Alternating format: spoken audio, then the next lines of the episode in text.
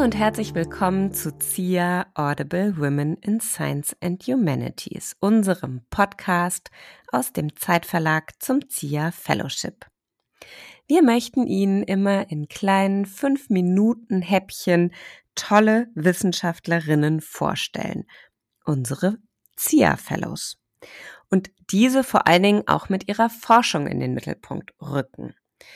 Mit dem ZIA Fellowship fördern wir gemeinsam mit verschiedenen institutionellen Partnern verschiedene Wissenschaftlerinnen, immer 25 pro Jahr im Bereich Sichtbarkeit und Persönlichkeitsentwicklung.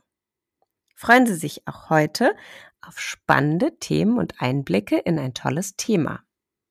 Ich freue mich, dass Stella Dörenbach sich die Zeit genommen hat und heute mein Gast ist. Liebe Stella, schön, dass du da bist.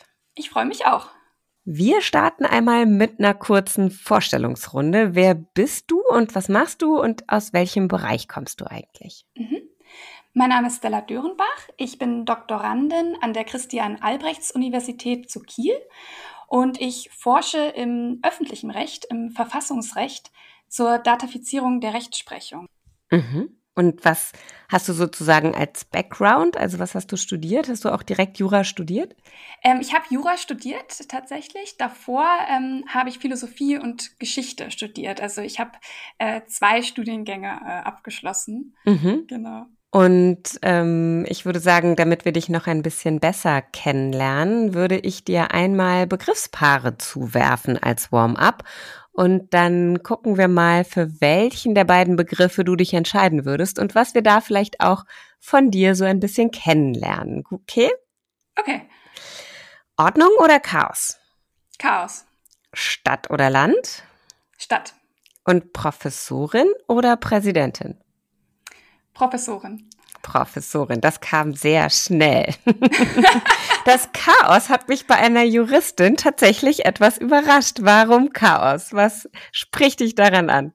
Ähm, also ich würde sagen, dass ich sehr kreativ bin. Ähm, in meiner Freizeit male ich auch viel und ich tanze. Ich habe früher viel Theater gemacht und ich würde mich schon als ja chaotische Person bezeichnen. Ich finde, das widerspricht sich jetzt nicht zu ähm, Jura. Zu Jura, okay. Das ist auch meine naive Vorstellung von Jura. Genau. Ähm, du hast gesagt, du promovierst im öffentlichen Recht und äh, ich finde, du hast ein ganz spannendes Feld, was du da bespielst und vor allen Dingen ein wahnsinnig aktuelles Feld, kann man sagen. Mhm. Ähm, erklär doch mal all unseren ZuhörerInnen in drei Sätzen deine Forschung. Ich weiß, das ist eine wahnsinnige Herausforderung, aber was genau erforschst du da? Ähm, mit diesem Begriff, äh, die Datafizierung der Rechtsprechung, umschreibe ich so ein bisschen, ähm, was für Effekte eine automatisierte Auswertung von Gerichtsentscheidungen haben kann. Und zwar nicht nur auf das Individuum, sondern auch auf die Gesellschaft und auf den gesamten Rechtsstaat. Und ich nehme dabei eine verfassungsrechtliche Perspektive ein. Also ich schaue mir an, wie verhält sich eigentlich unsere Verfassung dazu oder wie würde sie sich dazu positionieren. Und ich habe da auch interdisziplinäre Ansätze drin, also aus der Soziologie und aus der Philosophie. Und im Kern geht es darum, ähm, dass wenn wir in der Lage wären, eben einen umfassenden Überblick über ergangene Rechtsprechung zu erhalten, was würde dann passieren? Und meine These ist so ein bisschen, dass es zu einem Erstarrungseffekt der Rechtsprechung führen könnte, mhm. was negativ wäre. Ähm, es gibt aber auch positive Aspekte, weil ähm, die Datafizierung auch sehr demokratisierend auf die Bevölkerung wirken kann. Und ähm, darum dreht sich so ein bisschen dieses Thema. Okay, da habe ich natürlich noch die ein oder andere Nachfrage. Das Thema Erstarrung des Systems, würde das sozusagen bedeuten, es würde sich an der Stelle nicht weiterentwickeln? Genau. Weil man nur auf das zurückgreift, was schon da ist? Oder wie würdest du das beschreiben? Genau. Ähm, ich unterstelle damit äh, Richterinnen ein bisschen, dass, äh, ich meine, es sind ja auch nur Menschen und es gibt äh, psychologische Forschung dazu, dass äh, wenn man eine Entscheidung äh, trifft, dass man sich oft an Bestehendem orientiert. Mhm. Und wenn wir eben eine Datafizierung der Rechtsprechung hätten und eben umfassende äh, Auswertungen von vergangenen Urteilen, besteht natürlich die Gefahr, dass sich Richterinnen daran orientieren, was eben gewesen ist.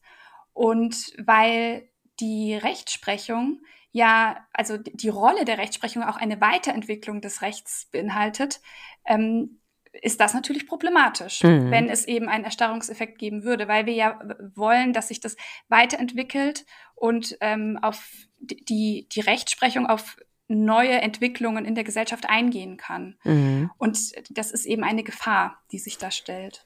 Okay, und dann hast du aber auch diese Chance der Demokratisierung. Mhm. In welcher Art und Weise würdest du das sehen? Ähm, es gibt ähm, Studien dazu, die sagen, dass äh, Menschen von, davon absehen, äh, vor Gericht zu ziehen, weil sie sehr unsicher sind in Bezug auf die Verfahrensdauer, in Bezug auf die Gerichtskosten. Ähm, es ist ein recht undurchsichtiges System. Mhm. Und durch die Datafizierung könnte die Bevölkerung da einfach einen äh, sehr transparenten Einblick bekommen, auf was sie sich da einlassen. Mhm. Und das ist natürlich im Sinne des Rechtsstaats, dass ähm, Bürgerinnen dann natürlich auch äh, ja ihre Rechte durchsetzen können. Dafür müssen sie sich aber erstmal trauen, vor Gericht zu gehen. Und jetzt sprichst du noch im Konjunktiv, ähm, aber wahrscheinlich das Thema KI und künstliche Intelligenz ist ja ein absoluter Booster, mhm. weil das die Datafizierung in Person wahrscheinlich ist. Wie sind da oder wie überholt die Realität vielleicht auch deine Forschung an der Stelle oder wie sehr bist du da in der Spitze der, der aktuellen Entwicklung? Das Problem ist, dass weniger als ein Prozent aller Gerichtsentscheidungen ähm, veröffentlicht werden. Mhm. Und wir brauchen aber diese Daten, um mithilfe von ähm, der Technik die äh, analysieren zu können. Also das ist erstmal ein großes Problem. Ähm, ich bin da aber optimistisch. Ich hoffe, dass sich da politisch auch vielleicht etwas bewegen wird in Zukunft. Und ähm, es ist technisch noch nicht zu 100 Prozent äh, machbar aktuell. Okay. Aber auch da bin ich äh, optimistisch, dass das in, in Zukunft möglich sein wird. Es ist sozusagen ein, äh, ja, ich untersuche ein Zukunftsszenario, von dem ich glaube, dass es bald Realität wird. Mhm. Total spannend. Und dann auch mit allen Implikationen, die du dann eben auch treffen kannst. Politischer Art, philosophischer Art, soziologischer Art. Das finde ich wahnsinnig spannend an der Stelle. Jetzt ähm, wollen wir aber auch noch mal einen Blick auf die zukünftigen Generationen werfen und mal auf heutige Kinder schauen. Wenn du eine Fünfjährige treffen würdest und der erklären müsstest, warum ist es so toll, Wissenschaftlerin zu sein, hm. was würdest du ihr erklären? Ich glaube, ich würde ihr sagen, dass nur wenn du die Welt verstehst, dann kannst du sie auch verändern. Und nur dann kannst du vielleicht auch deinen Platz in ihr finden. Und ich glaube, ja, das macht man als Wissenschaftlerin. Das ist ein toller Beruf mit der Neugier eigentlich die Kindern ja so immanent ist an der Stelle. Ja. Insofern ist das wirklich eine, ein schöner, schöner Punkt. Ja, vielen Dank dafür.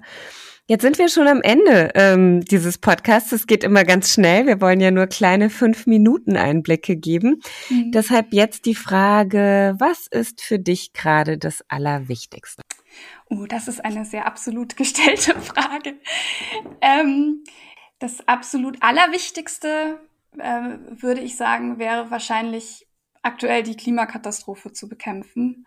Ähm, weil wenn wir das nicht in den Griff kriegen, dann ähm, ja, können wir uns alles andere auch sparen, um das so radikal mal zu formulieren. Das ist ja dann eine Position, die auch zeigt, wie wichtig es ist. Ja. Vielen, vielen Dank, liebe Stella, dass du dir die Zeit heute genommen hast, uns ein bisschen in deine Forschung hineinzuführen. Ja, bitte, ich habe mich gefreut. Vielen Dank für die Einladung. Gerne stellen wir den Kontakt zu dir her als Expertin. Meldet euch dazu einfach auf der ZIA Website oder über zia.zeit.de. Ich freue mich auf die nächste Folge mit unserer nächsten Fellow, wenn es dann wieder heißt ZIA Audible Women in Science.